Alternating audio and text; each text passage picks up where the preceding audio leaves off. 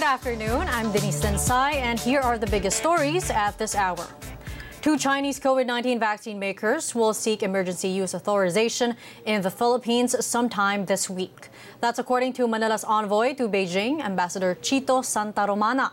He says Beijing backed Sinopharm and Sinovac plan to file their applications in the next few days. And EUA will authorize a vaccine's use in the Philippines after a quicker than usual 21 day study by the Food and Drug Administration. China has used both Sinopharm and Sinovac to vaccinate around 1 million people under its emergency use program. Meanwhile, the Philippine government refuses to fund a clinical trial of Sinopharm's COVID 19 vaccine. Science and Technology Secretary Fortunato de la Peña says Sinopharm gave the government two options either fund the vaccine clinical trial or simply honor China's authorization of its vaccine. The Department of Science and Technology insisted the Philippine government will only fund clinical trials under the WHO's Solidarity Trial.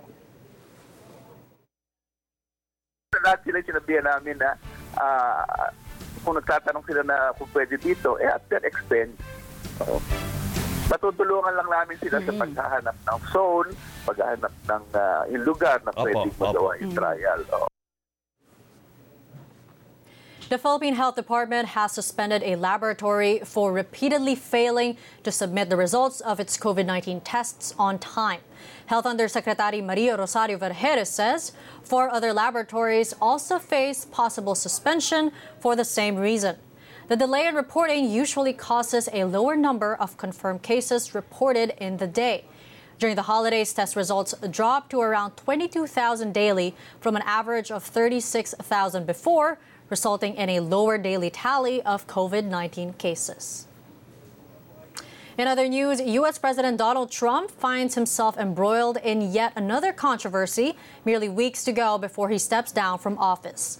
In a recorded phone call first obtained by the Washington Post, Trump told Georgia's Republican Secretary of State, Brad Raffensperger, to find enough votes to overturn election results. Georgia conducted three separate ballot counts, resulting in two official certifications of Joe Biden's victory. Final results showed Biden won by over 11,700 votes in Georgia out of nearly 5 million ballots cast.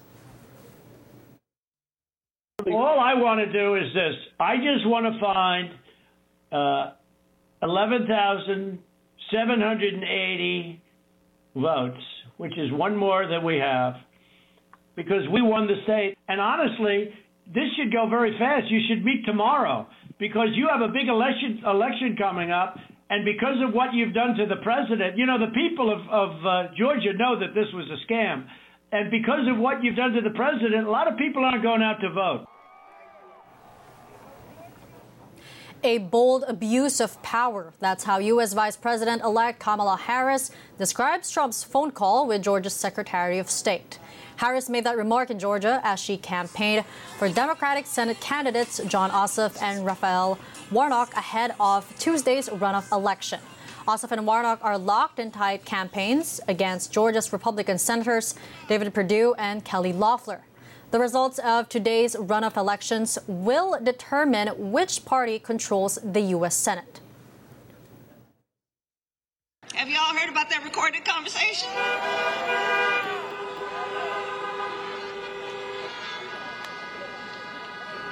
Well, it was, yes, certainly the voice of desperation.